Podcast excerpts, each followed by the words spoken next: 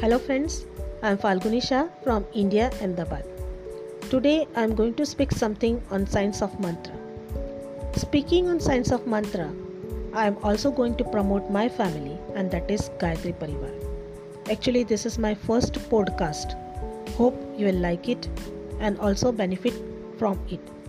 So, shall I start? One more distinction of Gayatri mantra is chant.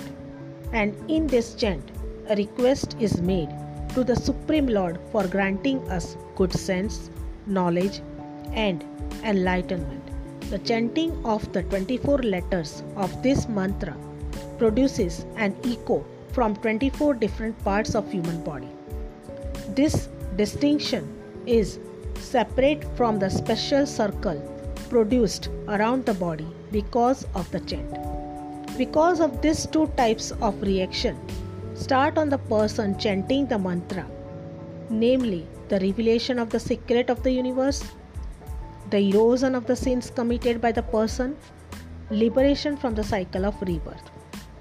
And in addition, the benefit of increase in income, strength, and means starts coming in such a way that the seeker neither wanders in the world nor develop attachment to material goods. Since this benefit is not found in any other mantra, Gayatri mantra has been accorded supreme importance in Indian culture. The seeker himself is not able to understand from where the idea came.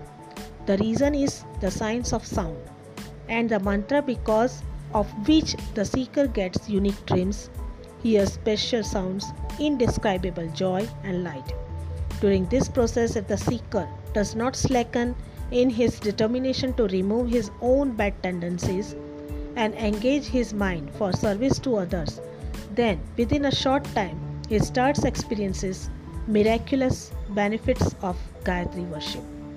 The influence of the innate sentiments within the mantra is capable of revealing such secrets of this vast creation that it is beyond ordinary imagination.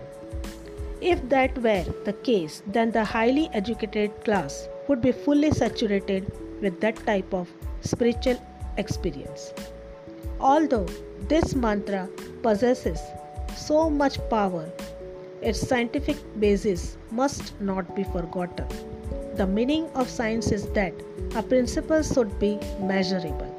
This is also called hiding it within determined rules or framework. In this, it is essential that, along with the purity of heart, the chant should be carried out at definite times.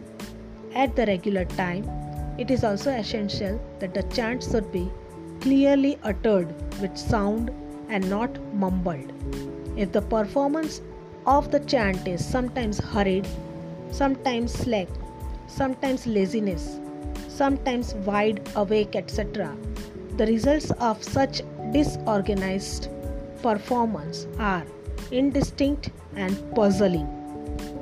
The reason for uttering the mantra by regulating it with the help of the rosary is to maintain regularity of timed distance between each two chants, neither less nor more. Normally 10 to 11 rosaries, equivalent of the chant, can be performed within an hour. Thus, you can achieve regularity by timing with a clock. It is also essential to utter the mantra every day for deriving the full benefits.